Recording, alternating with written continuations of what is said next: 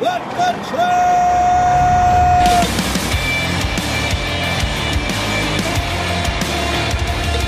You are listening to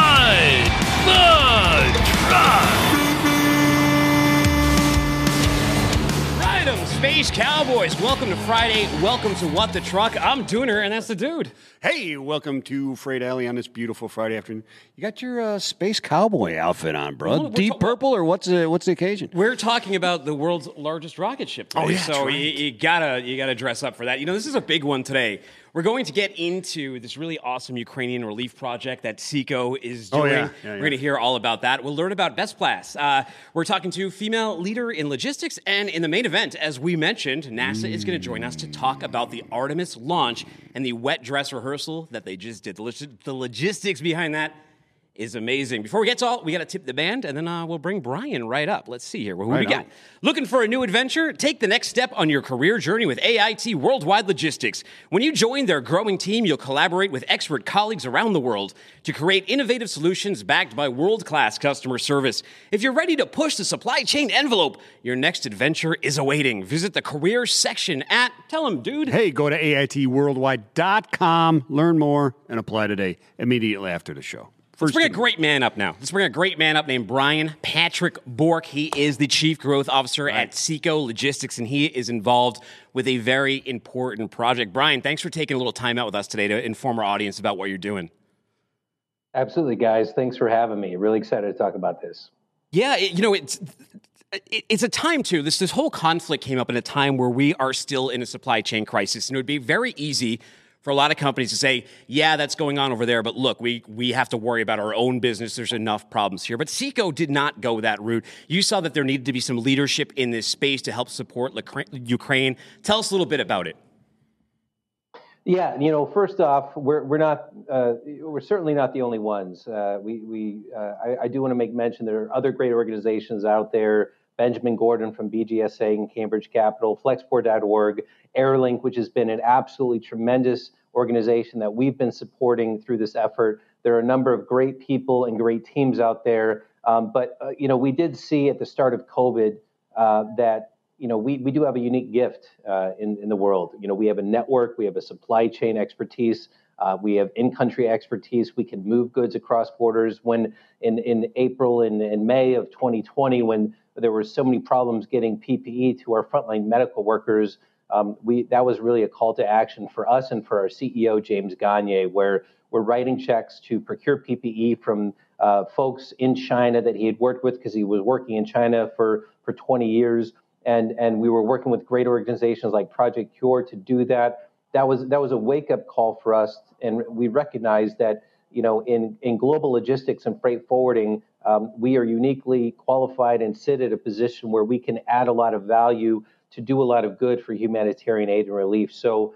When unfortunately uh, we did hear about uh, the the invasion and war in, in Ukraine, um, we, we we recognized again that this is another opportunity for us to help out where we can. We did a, a call and announcement out to any organization that we would help to ship items for free uh, up to a up to a certain point, and uh, we did get a lot of requests. Uh, and we moved a lot of air freight from the United States. We've moved over 110 pallets thus far. Uh, we've moved uh, five truckloads uh, from the UK into Poland, Ukraine, and Moldova. Um, we worked with our agent, Polish forwarding company in Poland, and our agent, Delcar, in Ukraine. I was on the phone with him this morning, uh, doing a lot of deliveries uh, across uh, all of Ukraine, except for uh, you know the, the hottest uh, or occupied areas, hottest war zones. Um, we're still making deliveries with them and with a group of volunteers in the Hospitallers organization. So it's it's a way that we can help right now out of the United States. We're focused on urgent medical care. So these are things like chest wound kits, first aid kits, bandages, gauze, tourniquets, uh, hospital gowns. These are the items that are getting priority. These are the items that are flying. And again, thanks to great organizations like Airlink, uh, who we were introduced to by United Airlines, one of our freight forwarding airline partners. Uh, they just do some amazing work. They uh, they they got they got started, in fact, uh, eight years ago or so uh, with the earthquake in Haiti, and they they really helped to mobilize in the airline industry the best way to support um, the ultimate chaos that happens after disaster. And, and, and usually air freight rates go up after these disasters. You mentioned disruption. Yes, it's, uh, I, I, guess, you know, disruption is the new normal. So, what's one new disruption in our operation?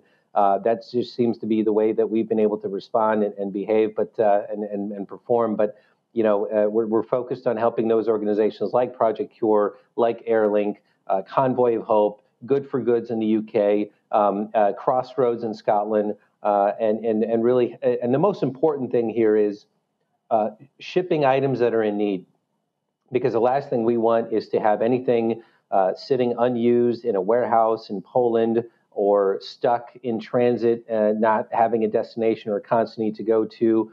Yeah, it's really we actually we were going to ask you that before we get over what, what they need. Can, what are some of those things? We wanted to know what, yeah. what you need yeah, in terms yeah, of donations and supplies and how listeners can help. Yeah, absolutely. We'll we'll be setting up a uh, a web page here in the next coming days um, to donate directly to Airlink.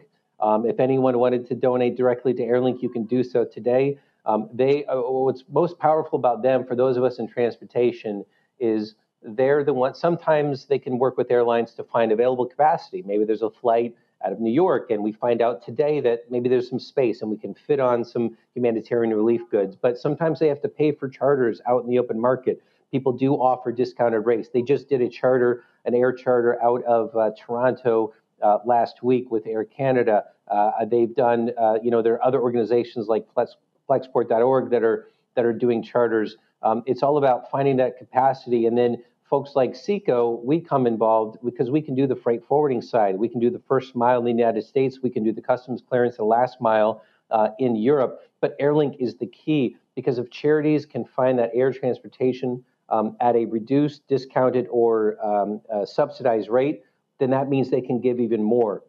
And these are certified charities in the United States. Uh, and we work with our partners, our staff, our agents um, you know, and sometimes we contract with truckers. And I remember a couple of weeks ago, we had a move of two truckloads going from Missouri to New York. We were talking to our, our branch, Scott Krupp, uh, in St. Louis, and he owns a, a Krupp trucking company is the, the name. And he said, if anyone is trying to make money on these shipments, they should be shot in the neck. You know, he's, he's very passionate. And I think we've seen that across the board. Uh, we have teams in New York, in Philadelphia, that are uh, giving their hours over the weekend that are helping to restack pallets to get ready for air freight. You can't go above 60 inches. There are things that are arriving in Poland that uh, were supposed to be 20 pallets, they're 26, so we have to redo T1 documents. There's in all of this flurry and chaos, mm-hmm. things happen, and, and our teams have responded. The trucking community has responded, the airline community has responded, uh, the logistics community has responded. We have people giving their time for free. Uh, we have people donating their, their trucks paying for their own fuel to get these goods to the airports in the United States as fast as possible to make flights, uh, and getting from places like Poland into Ukraine, working with hospitallers. These it's a voluntary driven organization to support the medical brigade and doctors. This is relief going directly to doctors on the front line, supporting civilians, uh, troops uh, on both sides, by the way, and uh, because that's the way the Ukrainian people are. Um, they're there to help anyone in need whether it's urgent or not. So it's uh, it's been absolutely incredible the community and how they've responded. Well, Brian, before we let you go, do you have a plea to anyone in the logistics community or business community who's thinking of getting involved with something like this but have not yet? Uh, absolutely. You can uh, contact us at Seko Cares at sekologistics.com if you uh, have a, a, truck and you want to offer your services. Um, and if you have money uh, and you'd like to donate, donate directly to Airlink. Uh, they, they're the best organization right now that can make the most impact, at least in the United States. And there's a lot of other great organizations like Red Cross that are doing great things, and Doctors Without Borders, of course, um, that uh, we're doing deliveries to. Um, a lot of great organizations on the ground already. Right now, a lot of them need financial assistance more than they need things like you know coats and diapers. So uh, money is really important right now for these organizations. But there's going to be a longer term issue with a lot of people that are displaced. So this is unfortunately going to be long term. But right now we're focused on the immediate and the urgent. Mm. Brian, thank you so much. You're doing the Lord's work out there. Thanks for sharing Amen. that with us today. We really appreciate it, and uh, best of luck with this project. Thank you, guys. And uh, as our team in Ukraine say, Slava Ukraina. Love it. Here you go. A little cowbell for that one, brother. Slava Ukraine.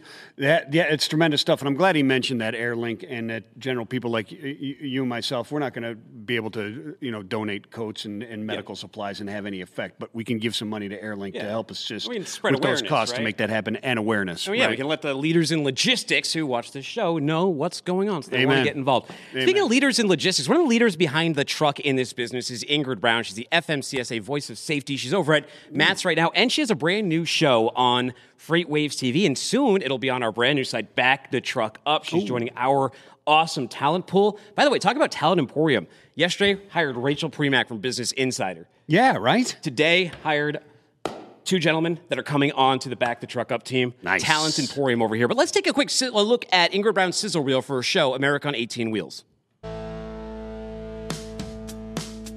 Good morning. Welcome to America on 18 Wheels. I'm Ingrid Brown. These are things that you need on the truck. Pick the phone up. Call a friend. Better yet, call your mama. in inclement weather and in road shutdowns and wrecks and times that we're out here in the winter, we gotta have our phone. We all have a fluorescent safety vest. You don't? Shame on you. You need to go buy one. I think I need to go to work. Have a great day. Love it. Ingrid is uh, the best, and she teaches us where to pick the best roller dogs from, too, And how to do it and how to do it. because there's a technique. Speaking of le- ladies who are leaders in logistics, Jill Rice is here with us. She's a partner at Port X Logistics, and she's going to talk a little bit about that today as well with us. Jill, thanks for coming on the show. Thank you. It's a pleasure to be here. Uh, where are you? Where are you hanging out right now? What part of the world are you? Um, we're I'm in our main office in Buffalo, so not not the greatest of weather, but fun stuff. Offices. Well, Actually you- had to hide in the closet because it's so loud here today. Lots of energy. Well, love the energy. Love the energy. We bring a lot here too. So we're looking forward to this. But let's crack into this. So on LinkedIn, you posted Women in logistics know we don't always have it so easy, but we love it and we work hard. I never imagined in my wildest dreams that I would be a part of such an amazing team of women. Tell us a little bit about that journey. So I actually started in this industry in 1998. Um, I was in college at the time, no idea what I wanted to do, but I knew I wanted a full time job. Um, my uncle used to deliver to this warehouse that was looking for help constantly. Um, it was a consolidated freight station um, that we just uh, did a lot of deliveries up to Canada. So I was like, okay, give it a try. I'm young enough, I can move around the, the warehouse, whatever. Um, so I started there loading, unloading trucks, uh, putting together cross cross border paperwork, just really trying to learn as much as I could. Um, but it did get really interesting to me in that there was a lot of turnaround in um, the customers that I dealt with, the uh, just everybody in the network that I dealt with was just like jumping. Nobody wanted to deal with the hustle and bustle of the logistics. I mean, this is back in 1998. They haven't even seen what the past two years were like. Um, so I was like, I, I really enjoy this. Why do people keep leaving? And I'm like, you know what? I'm going to take advantage of everybody leaving and learn as much as I can. So um, I just learned a lot as I went, got more promotions, um, left there to be a returns manager at another container freight station. Um, just kept building my network of people. Um, I did a. I went to UPS Freight as the uh, the operations person, third shift. Learned some stuff there. Um, left there and got into third party logistics and uh, you know worked at the place that we were before we opened Port X and worked in the pricing department. Learned as much as I could and met our the team of uh, leaders and owners that we are we have here at Port X and built what we could here. We just wanted something different. We wanted something awesome, and we wanted to kind of push our expertise onto people that we knew we could build an awesome team, and we definitely have. Um, there, you know, there's not not much I can say. We actually are Yeah. now more females. We have more females at Port X than males, so that is that's a pretty big accomplishment. But- awesome. So, Jill, let's talk about that a little bit. What uh, you, so you've been in the business since 1998. What has changed then? What does it mean to be a female leader now in 2022 as opposed to then? So, really, back then, it just wasn't. I don't think it was an industry that a lot of females were really interested in. Um, you know, it's a more it, it's more of a get your hands dirty kind of job, whether it's warehousing, truck driving, um, even being a, a, manager on a board in uh, an industry that really was male dominated, especially back then. Um, you know, it it was it was real different. It wasn't that long ago, but in like in reality, to compare to now, it really seemed like it was a long time away. Well, let's talk about now. What does it uh, mean now, to be a female leader now? Yeah. Now you just see so much more females that want to be a part of the operations and um, growing a business and really wanting to get their hands dirty and learn as much as possible. And um, really, I, as far as what I see, our girls here are incredible. You know, they have a ton of um, skills that they want that they had set for themselves that really pertain to the logistics business. Um, and it, you know, it, it, they really just love what they do, and we're always here to help back them up. But they just right. they they're just awesome. So Jill, Jill, let me ask you. Let me ask you this: What were some of the biggest challenges, or the biggest challenges or, or adversity that you overcame? Right, you talked about how this business is and, and what I liken it to and what you said is you can't come into this business and just kind of get by, right? It, it doesn't work that way. You've got to be one of those people that wants to get involved and enjoy that challenge all the time. Was the adversity learning all that, or maybe somebody believing that a female wanted to and could get that done in what was predominantly a male dominated business before? It's a lot of self reflection, really yeah. just being tough you know, kind of being tough in your own sense and kind of standing the ground and knowing that you can do this, you know, male or female, just put that aside, don't think about it, and put yourself on a, the same level as everybody else, um, and really just learn as much as you can. Sure. How about giving back, though? How about the the youth of America, young girls in college thinking about joining this field? What what kind of advice would you give to them if they're considering a job in logistics? Definitely um, stay humble, but take on every task that that you can. Take on every task that you can take on, but stay humble. Um, learn, be an expert, take risks, and learn from all your mistakes. Definitely. Um, ask a lot of questions. Uh, build your network um, learn and be an expert, take, take risks, and really learn from your mistakes. Uh, but really be fearless. The saying "fake it till you make it," it that's all about logistics. you know, you can really just it really is logistics is fake it till you make it. It, it um, one of those. You're right. It's one of those industries where you've got to just say, "Yeah, I can do that," and then go figure it out. Right? right. You you you've got to. I mean, the past two years is a complete reflection of of that. You know, you just got to say to yourself, I got this, we got this, we'll help you out, we'll get it done.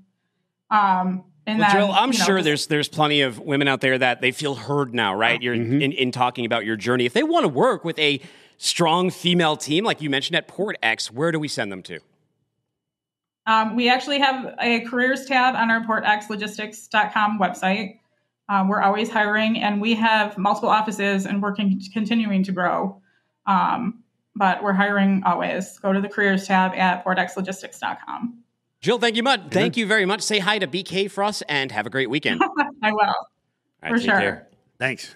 Take care. You know what I hate, Michael Vincent? Um, Going through the tolls and getting a citation. That's what I hate. Yeah, that is annoying, isn't it? It sure is. Especially when you're in a place and you don't know there's a toll and you just blow through it. Oh, right? yeah, or sometimes you don't even know the cameras are like hidden there. You yeah, think you're being slick. You think you're going to make it through like the other end and then something comes in the mail. Well, like that camera. we know a guy who's fighting citations and tolls and dealing with all of that headache for you. It's Tom Fogarty. He's a CEO at Best Pass and he's sitting right here right now. How are you, Tom? Great guys, thanks for having me on, and and you're you're spot on in terms of uh, we're in the business of solving headaches for our clients. So um, it uh, it usually feels good. Client feedback is fantastic, uh, and love to help you out with your challenges as well. Well, we There love it, Tom. go. Tom, give us the elevator pitch on Best Pass just for the uninitiated. And also, where are you sitting right now? Where are you hanging out? Um, just outside of uh, Valley Forge, Pennsylvania, uh, at the moment. So um, okay. Is that an Iron Man Well, mouse behind you? there are a couple of uh, deal toys from my last business. So Oh, uh, you know the days of investment banks giving you a little plastic uh, token for your table are, are a little bit over. We like to have a lot of fun. Uh, they discovered I'm a, an Iron Man fan, and uh, so there's an Iron Man mask and there's a uh, Infinity Gauntlet um, from the couple deals that uh, we've gotten done in the past. Nice. Nice. Yeah, You're, so you're cool. like It's a lot of Thanos. You snap your fingers and deal with these citations, right? That's right. That's right. Now, my Infinity Gauntlet, um, the fingers actually move and can be put in different positions, and I'll let you guess what my kids like to do with them. Yeah. I can guess what the But yeah, back to- so, so give us the elevator pitch, uh, uh, pitch on, on on Best Pass.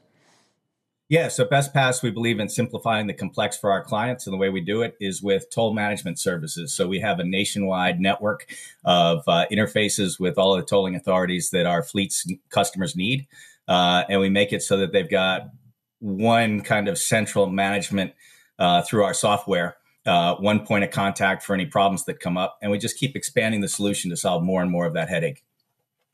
So, what is the scope of toll violations, especially in, in 2022? I haven't really looked at those numbers. How many of your drivers are getting, and how big of a problem is it? How big is that headache? Yeah, so we had a fun experience, and I don't know that they'll let me uh, use the name, but uh, the largest retailer. Uh, we went down to visit them on a sales call about uh, two years ago, um, and they had a warehouse with boxes and boxes of violations uh, because they weren't matching the right level of information to their vehicles, to their transponders, uh, and they just wanted the problem to go away. Uh, and using Bestpass's toll management, uh, we're able to do that. I think the surveys that we've done that we've done show a 95% reduction in violations. So uh, we feel pretty good about that, and our customers feel like a uh, a lot of frustration has been uh, let out of the balloon. Yeah, so Tom, you've got a new product to deal with these these citations and dealing. What is it? Can you dig into it a little bit? How exactly does it work? Yeah, sure. So we've been throughout our history, and we were founded 20 years ago as a member services offering, and uh, linked into the last segment. Proud to say that Heather Nolan, uh, who was in charge of that effort within the Trucking Association in New York, is uh, still one of our executives, still with the business, still contributing as the the leading um, brain within toll management. And so um, we've always been focused on toll management, expanded throughout the country, made it simple for our clients to use it, and focused on minimizing toll violations as well as paying the tolls themselves. Uh, getting back the information to our clients to be able to support, uh, you know, near real time billing and those sorts of things. So we've just expanded now into uh, citations. So you've seen a lot of cameras springing up uh, with you know speed cameras, red light cameras, all types of things that make it a lot more difficult on uh, on the drivers in an already tough environment. Uh, we kind of simplify that, and the new offering that my marketing folks might be a little bit upset if I talk too much about it because the press release goes out in about a week and a half uh, is on cita- citations management. So it's not only toll violations, but any type of violations that are uh, customers incur with their drivers and their vehicles. Uh, we're ready to help process them and make it easy. You know, I think when we think about 50 different tolling authorities and the challenges of dealing with them, when you get into citations, you're looking at uh, over 4,000 in the US government authorities or quasi government uh, agencies that need to be dealt with in managing citations. And, and that's what I'm excited to announce that we're here for our clients uh, starting next month, launching next month, actually. What do you What do you wish people knew more about citations? Are there, are there misconceptions out there, or are they making big mistakes around these things? Yeah, on the and, I'll divide them into two. I know it's a nuance. So a citation is essentially a ticket, um, and violations are when you go through the toll without paying it, or the the uh, toll gantry doesn't pick up your uh, your the right information, and you end up getting a bill and a penalty in the mail. Um, on the on the violations, that's an easy part, right? Because by properly registering the vehicle, the transponder technology, the license plates, uh, you can make them disappear. Uh, we've also got the ability through our technology to be able to um, sense travel patterns amongst our customers. So that if somebody's billed because there was a, a, misread of a transponder for the entire length of the Pennsylvania Turnpike, as example, and we know that the warehouse is by Allentown, uh, and they bring it to uh, the uh, uh, Philadelphia airport you know that's a lot shorter route. And we're able to identify that past track traffic pattern and have the trust, trusted relationship with the tolling authorities that we can put through uh, an instantaneous credit uh, to be uh, request to be granted. So um, that's very very helpful and takes all of the boxes away in terms of processing and managing and creating separate payments. On the citations uh, front we see the same thing and we've been running in pilot mode with several of our 20,000 customers uh, over the last four months to make sure that we understand all the challenges and that the solution is primed, ready to go, and as tech enabled as possible uh, to move it forward. So, as you can imagine, the challenges there are receiving the information, uh, letters in the mail. When you get into proper citations, like again, essentially tickets, that's where there's liability that goes far beyond uh, just not paying a toll. So uh, you can end up with license suspended, vehicles uh, seized, and all those kinds of things. And so it's it's a very delicate matter. Uh, besides the complexity, you got to get it done right, and that's where we come in. Yeah, it does. So uh, a lot of this is is uh, auditing and making sure things are fixed after the fact. Do you do you work on the preventative side as well? And can you talk to that a little bit? Yeah, for sure. So, uh, right when we take on um, large fleets, and I mentioned we have 20,000 customers, we've got I believe it's 70 of the top 100 fleets uh, in the country as as customers of, of BestPass, and I'd be remiss if I didn't thank them for their business and their trust in us as a partner. Um, but as we do an onboarding for a new client, we get all that information. We we we will ship out a transponder where that's required. We will link it to the vehicle to the license plate. We've got online tools that make it easy for our clients to make changes and maintain it up to date. And so once that database is current and up to date, violations should disappear.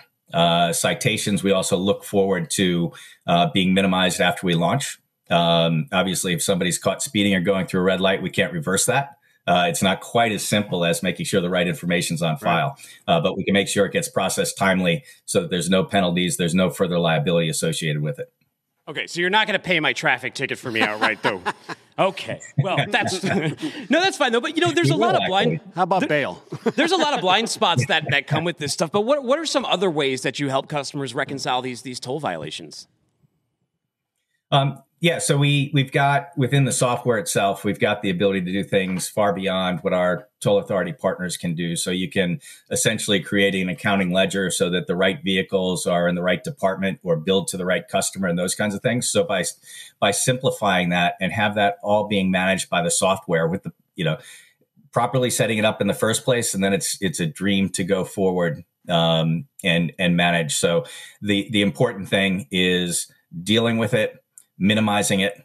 Uh, and then to the extent you're able to um, build that into your cost estimates and things like that, making sure that you're properly uh, billing it on to the folks that are asking you to do them the service of moving their goods around. Yeah. So, Tom, um, it, it, sounds to me like a, a lot of this is very, very, very important, as you alluded to before, that this, you know, goes from a citation or a bill that you missed, right? And it can go to yeah. suspensions of license and hitting your insurance, et cetera. And so you're really kind of not only handling those, and they're, they're not, I want to call them trivial, but it can grow to something where you're actually providing that information that's going to help somebody in a legal matter as well, right?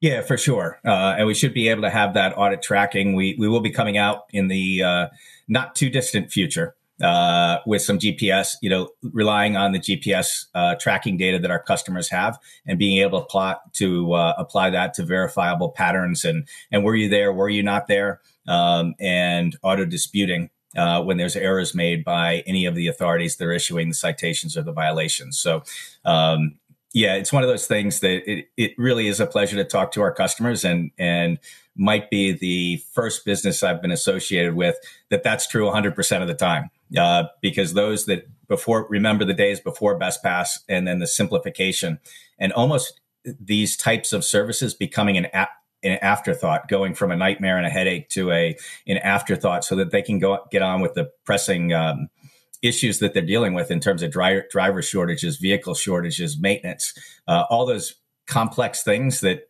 probably tolling and violations rivals it in terms of the complexity.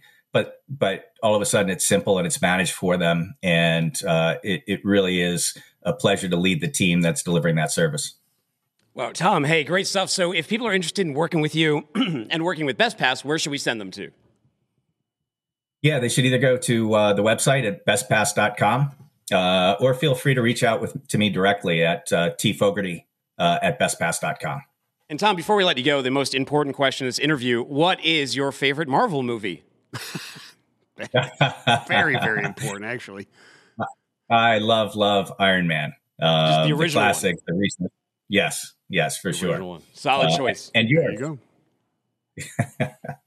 I, I, love Iron Man myself, man. I mean, I, I liked Endgame. Tony you know, I liked I liked the last the Infinity Wars Endgame trilogy. Oh, okay. It brought it all together. It brought it all yeah. home. I also have a huge soft spot for the new Spider Man too.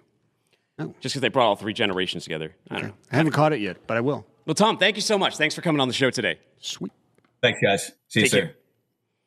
All right. Did you know Forbes just named AIT Worldwide Logistics as one of America's best mid-sized employers for 2022? In fact, AIT is the number one employer in the transportation and logistics category.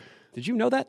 I, I did. Boost actually. your job satisfaction, regain a sense of purpose. I know you need one, and open your career opportunities to one of the fastest growing organizations in the industry. Visit careers on. Tell them, dude. Hey, go to AITworldwide.com to learn more and apply today. And you're absolutely right. I do need a sense of purpose at times. Hey, so Get there's lost. a lot of buzz going on around here at FreightWaves about the future of supply chain.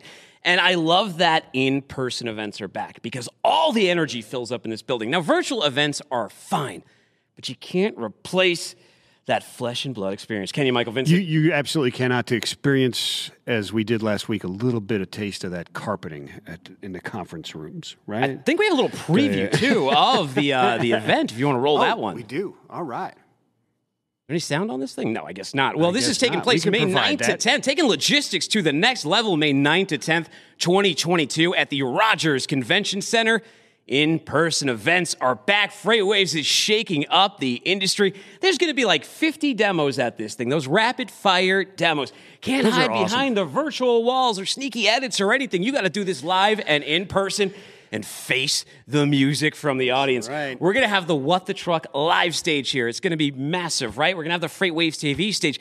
This is a talent emporium now. There's so many people here in the house that are going to be there. All your favorite FreightWaves TV people, all your speakers, and then we have these amazing keynotes. We have Asa Hutchinson, state of Arkansas, he's the governor over there. We got Billy Beane from the Oakland A's, EVP of Baseball Operations, starts at Moneyball, right? We got Jonathan Hoffman from the Pentagon. We got uh, Michael Schrage, he's the MIT Sloan School Initiative. Who's got the uh, industry keynote? We got Gautam Narang, he's from Gatik. And then, geez, we got so many other. Oh, yeah, Benjamin Gordon, he was mentioned earlier in this show. Yeah, absolutely. George Borowski from CHEP is going to be there. We've got people from Nestle. Who? Greg Kesson. Greg Kesson. Yep, absolutely. And it, so, yeah, it's going to be awesome there. And networking and face to face, right? We haven't done that in so long. My last one was Modex, dude. Really? Yeah, my yeah. last one was uh, Air Cargo Club 2020 in January of 2020. That's where we ran into. That's uh, where I ran into NASA, and that's, that's right. when the NASA relationship started. We are waiting for them to to join us. So let's jump to a little good news, bad news, and then we'll get over to that. the bad news and good news. Yeah. Oh, they're okay. All right. Yeah, oh, by the way, go to live.freightwaves.com, right, and get those tickets, twelve ninety five. Twelve ninety five through March Madness. Until March Madness ends. Right. Unless, you know, you have my bracket, then it's already over. All right, here it is. Bad news, right? One early November morning in 2020, you're on surface streets by the FedEx hub. It's 3 a.m. in the morning. Mm. Near Nashville, and you mm. crash into a power pole. Mm, Your car bursts into flames, and you and another occupant are trapped inside. To make matters worse, other vehicles pull up and start watching, taking pictures, but not getting out to help. Good news. Good news. Good news. Uh, trucker Christopher Lloyd, and he ain't other vehicles. He's a freaking hero. Lloyd rushed out of his cab, uh, l- rushed out of his cab, ran over to um, the car over there. He called 911. He broke out his fire extinguisher, started breaking windows. Initially, his fire extinguisher was not able to pull out the blaze. Uh, he tried to pull the doors open, but they were locked. This was a nightmare. So he says, I ran back to my truck for a winch bar and my 10 pound hazmat extinguisher to finish putting the fire out and to bust out the windows. Uh, wow. The driver, he says, was pinned behind the wheel but still breathing, so he knew that they were alive. The male passenger had been thrown into the back seat. He was in pretty bad shape. He said he checked and he found a pulse. He was and he was breathing. He ended up saving those two from burning to death. Michael Vincent. That's unbelievable.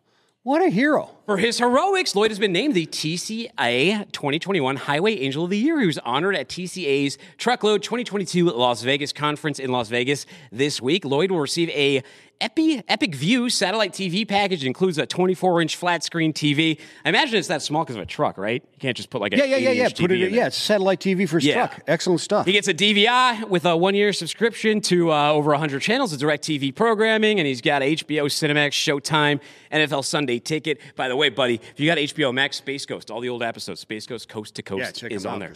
Yeah, absolutely. They- I mean, they got their life. He got a TV. Yeah. It's awesome. It's awesome. Great guy. I've got some got? bad news for you too. As What well. is it? Western Dental messed up your mouth, bro. Uh, not They, again. they went in there and they screwed it up. Not again. is it the second? You keep going back for this. Well, I tried Aspen first, but they were just as bad. Oh, were they really? Yeah. okay.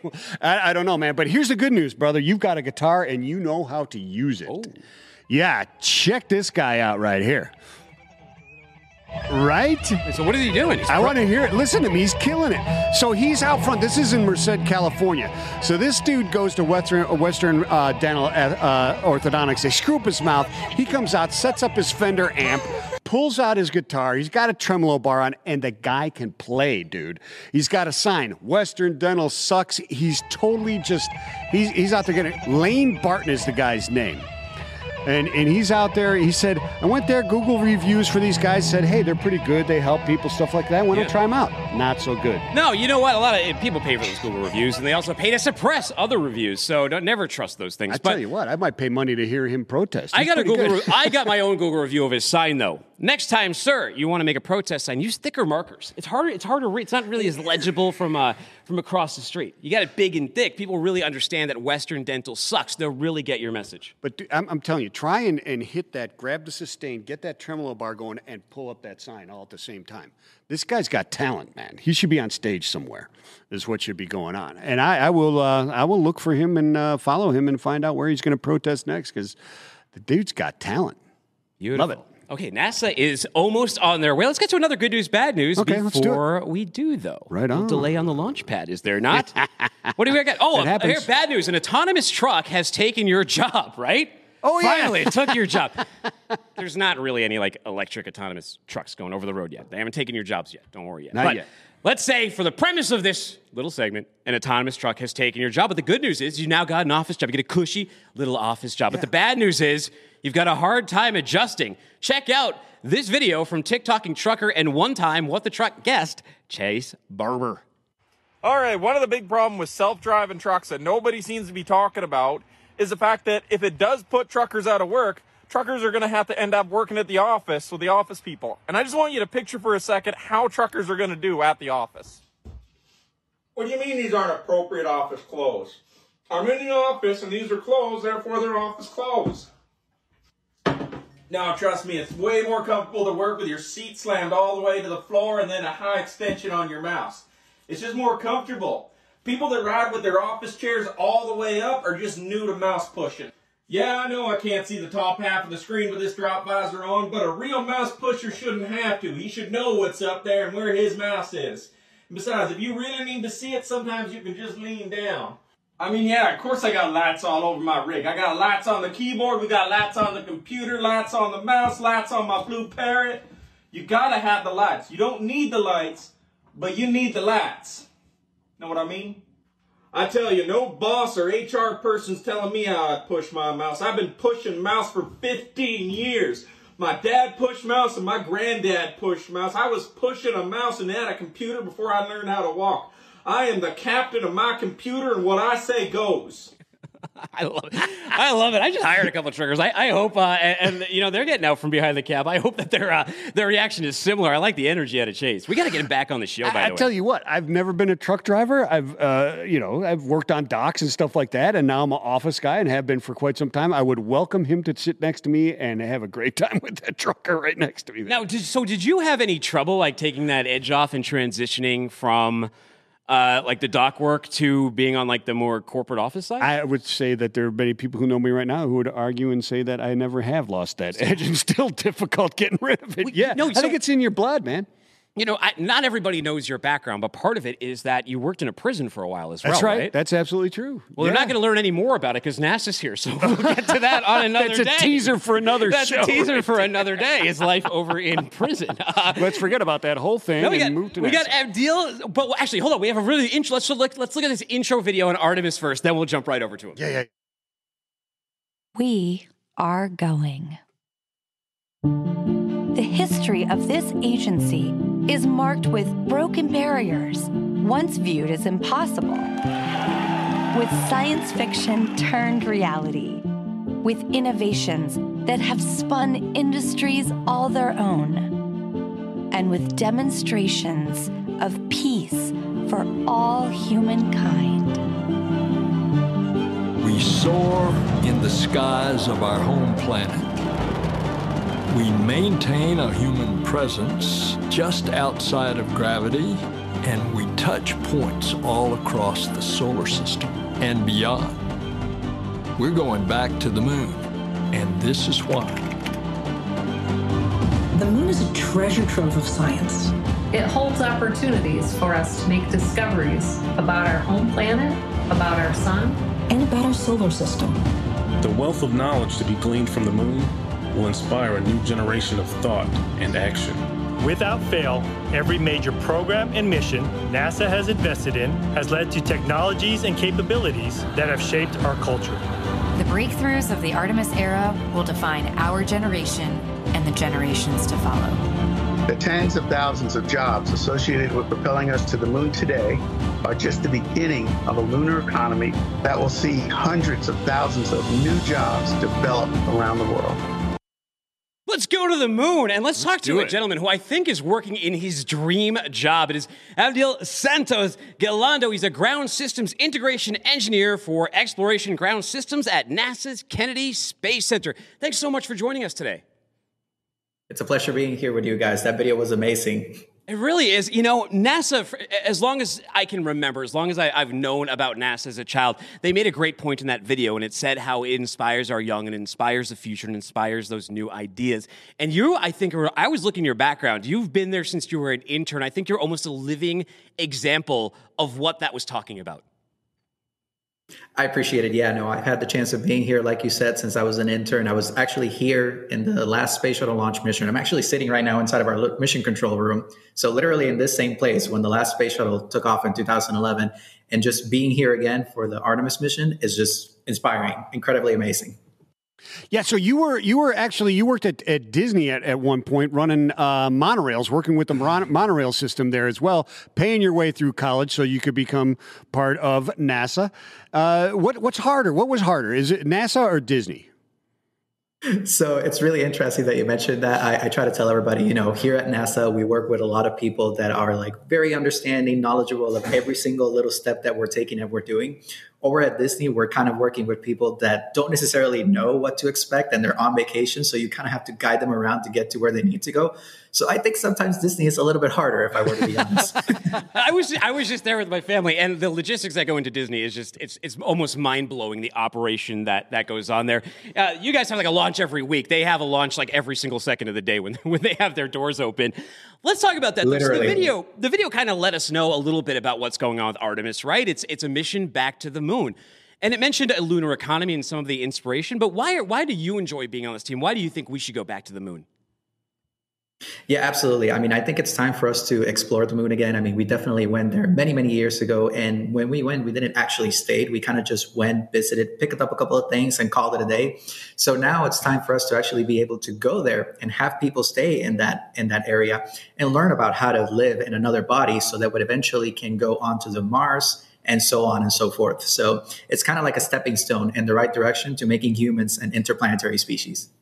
That's an excellent answer. But Ab- Abidel, what what is the lunar economy? I've not heard lunar economy till today. Yeah, so essentially it's like an opportunity for us to be able to take resources that are on the moon right now and utilize them not only to start a economy or a process for us to have vehicles launching and operating from the moon, but also maybe even have the capability to bring some of that stuff back here to Earth and utilize it to furnish our energy, our technology, etc., to make our world a better place. You're not, uh, you're not just playing around with anything, though. You're playing around with your most powerful rocket ever. You just started rolling this thing out for a wet dress rehearsal. We have some footage we can roll in the background. Tell, tell us a little bit about what's, what we're looking at here and what was going on, like what a wet dress rehearsal is for a rocket.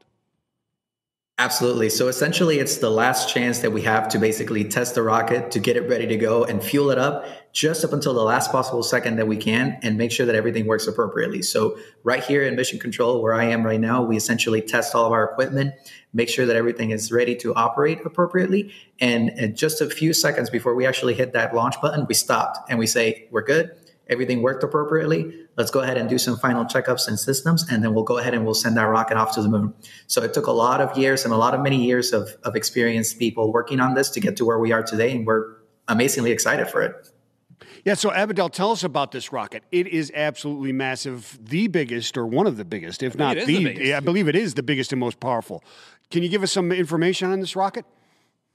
Absolutely, yeah. So it's a 320 feet tall rocket. It essentially has 15% more power, more thrust than the Saturn V used to have.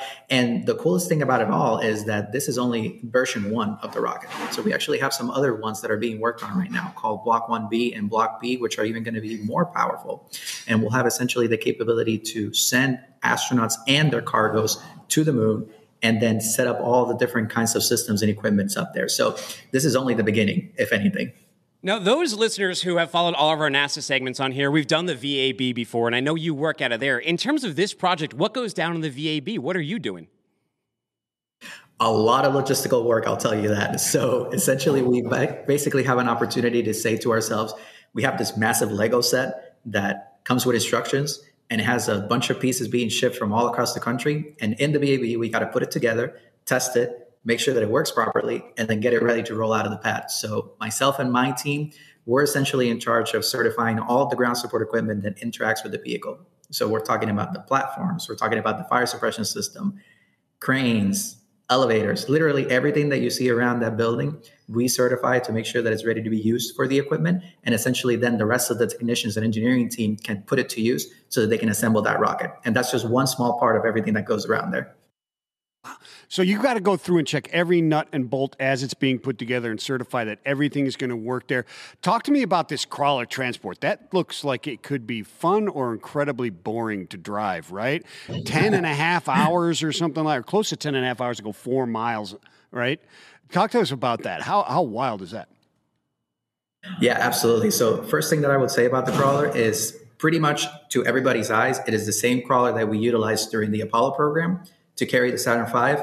Same crawler we utilized during the shuttle program to carry more than 100 missions into the, the for the space shuttle, and the same one that we're using right now. And so this be, massive vehicle weighs 6.6 million pounds and can transport 18 million pounds, which is essentially the same weight of more than 20 full load at seven seven airplanes and it also travels at a whopping top speed of 0.8 miles per hour, which I don't even think we went that fast the first time we were rolling the rocket because we're trying to be careful. You know, we don't want that toppling over. Might be for a bad day. You're not putting a hammer down. so, exactly.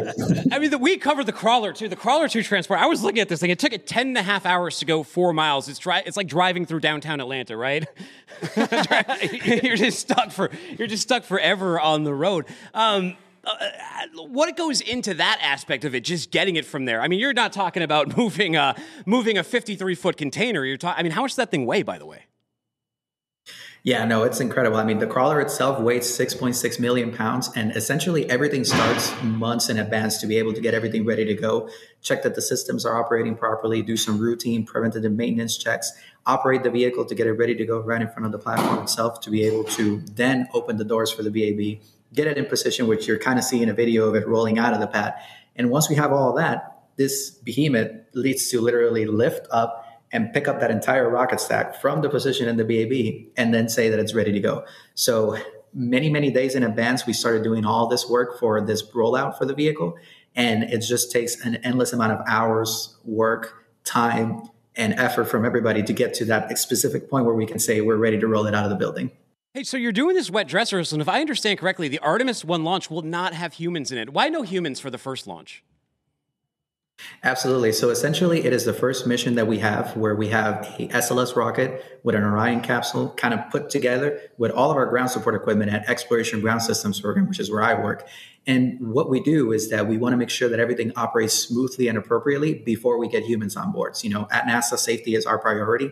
So we're trying to ensure that everything is ready to rock and roll and get everybody over to the moon before we actually put people on board for it. But that being said, once we have the Artemis 2 mission coming up here in a couple of years, there will be humans on board. And this will be the first time in many years that we'll have people traveling to the moon and getting all this amazing Artemis mission started. You know, Abidel, you said uh, sometimes science and engineering need a little magic to make it happen. Uh, can you give us a little insight into that? Why is NASA so magical? I mean, everybody we talk to is just so into it and so awesome. Uh, yeah. What what's the secret sauce? I mean, you can't hide the attitude of, of no, NASA workers you can't. we talk to them. You're always so enthusiastic. Yeah, absolutely. So I think the most important thing out of everything is, you know, being a part of this group, you have to have the inspiration and the idea to think outside of the box and work on all these incredible things that many years ago you probably didn't even think that they were a real thing. So in reality, you know, when you think about it from that perspective, it's like you're putting a little bit of magic into making it a reality and making it happen, which is what we do at NASA literally every single day. I mean, Artemis is definitely the main program that we have right now, but there's countless amount of work going on all throughout the agency that is just doing incredible things that if you were to ask me a couple of years ago, I would be like, there's no way we could do that. And we're doing it today. Are you hitting your, your mile markers too, or are you staying pretty close to schedule? And what are those markers? When does the uh, dress rehearsal finish? When does the Artemis 1 go up? And when is Artemis 2 planned for? Absolutely. So I think the most important thing that we have right now is our wet dress rehearsal. And essentially, after we complete that wet dress rehearsal, which is actually scheduled to happen here in the beginning of April, we will be able to set a specific time frame for our Artemis 1 launch, which as of right now, it's looking to be more like May or June. If everything goes well in wet dress rehearsal, which we're hoping for that it be the case, we should be able to get that rocket off the ground. And then a couple of years from now, we'll go ahead and have the Artemis 2 mission ready to roll. Because I think the incredible thing about all of this that people may not necessarily see is that to everybody's eyes, you know, Artemis 1 and Artemis 2 kind of look like the same mission, but there's a lot of ground support equipment that's being modified here at Kennedy Space Center to be able to support it, which is essentially why we have that delta between both of the missions to get everything ready, as well as get our crew ready to go on this amazing mission. So Abidel, in the in the in the wet dress rehearsal, where's that point, or is there a point where you're going, oh, if we just get past this, we're cool? So I think there's a lot of different requirements that we have ready to go um, that we need to make sure that they're appropriately done. I would say that if we get through the appropriate countdown and we get it ready to rock and roll and get everything appropriately done, we should be good to go. But that being said, you know, even if we have some sort of a simulated scrub, we actually do have that as part of the consideration. We're still hitting our marks and making sure that everything is ready and operating appropriately. So at the end of the day, it kind of goes down to our launch director um, which probably is like somewhere up there hearing me right now talking about this and kind of just saying, hey, we did everything that we could. Everything is good to go. We hit our marks. We completed our milestones. Let's get this rolling. Wait, how did you just turn to Eddie Vedder? What is Eddie Vedder doing up there? did, you, did you have a big concert to uh, to like welcome this this rollout? I guess so. You know, I think I've seen a video of this before, and we have like a bunch of different music going on with it. And I think we had a couple of people that created different songs. I think Lindsey Stirling was one of them that went on top of the LCC, which is again the building that I'm on right now. And she like had a violin playing and everything. So yeah, we got a couple of people in there, you know, creating songs for us, which is pretty cool. hey, we got to solve the Armageddon debate here. Would it make more sense to send drillers up into space or astronauts up into space if an asteroid was coming to destroy us? So it's funny that you mentioned that actually. So we recently had a mission that was sent out for NASA, and I believe it was DART, if I remember correctly. And the purpose behind that is actually to essentially go up to a asteroid Mm-hmm. and essentially attempt to do some sort of redirect for it. So I think from NASA's perspective, we're okay sending a satellite instead to take over rather than astronauts. But quite frankly, I wouldn't mind going. That kind of sounds like a cool job to have. Although if it goes bad, then maybe it won't be the best one to do. That one went pretty bad in the movie, although you know it was it was Michael Bayified a little bit. Let's Yeah, give it back. was, let's give back a little bit here. We have about thirty seconds. If you've inspired the young, like you were inspired to join oh, NASA, how do they get involved, like you have? Absolutely. So I think the thing that I try to tell everybody is, you know, we encourage people to pursue careers in science, technology, engineering, mathematics, and arts all the time. And that is very important to us here at NASA. You know, the majority of the people that are doing the work here have those sort of degrees. But the one thing that I really want to stress out is you don't necessarily have to have those degrees to be able to be a part of it. Meaning if you're doing business, if you're doing medicine, if you're doing biology, anything that's outside of the realm that you could think of, that you know all of a sudden you're like thinking well only at nasa i have to be an engineer. You don't.